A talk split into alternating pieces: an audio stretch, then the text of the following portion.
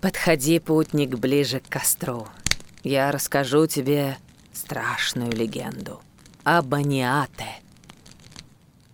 Аниате, или «сухая рука», представляет собой бестелесную мумифицированную руку из фольклора иракезов. Чаще всего встречается в рассказах племен Сенека и Каюга. Это мстительное создание, чье происхождение неизвестно — оно наказывает любого, кто сеет раздор или надругается над мертвыми. Аниате может летать, и любой, кого коснется эта рука, погибает или слепнет. Однажды пара, муж и жена, отправились в лес охотиться. Во время охоты они попали в сильный шторм и заблудились. Ближе к вечеру, блуждая по лесу, они наткнулись на одиноко стоящий вигвам. «Замечательно, вот тут-то мы переждем ночь», — предложил муж. Его звали Кеатонте, что значит «я живой». «Может, не стоит? Давай пойдем дальше.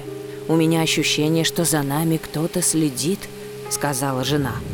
Ее имя было Охвако, что означает «волк». «Да брось, куда мы пойдем в такую погоду?» Мы там замерзнем и умрем. Так что остановимся здесь и высушим нашу одежду, а завтра утром продолжим путь», — возразил Кеатонте. Зайдя внутрь вигвама, он обнаружил мертвое тело индейца на ложе из еловых веток. Увидев покойника, Ахвака отказалась спать. «Какой вред может принести нам этот покойник? Он не обидит нас.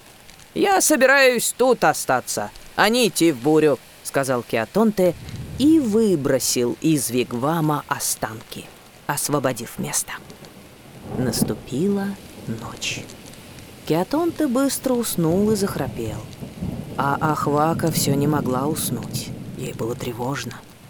Неожиданно до нее донесся странный звук, словно что-то ползало по стенам вигвама.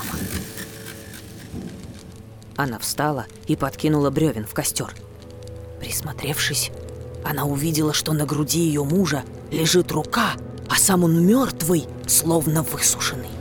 Выскочила Ахвака из вигвама и побежала, куда глаза глядят.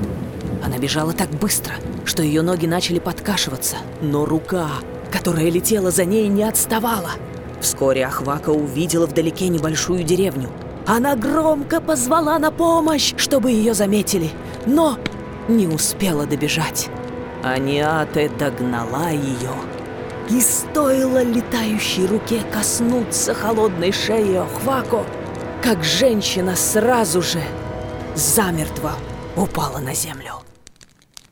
Страшилка из сборника «Ужастики Северной Америки».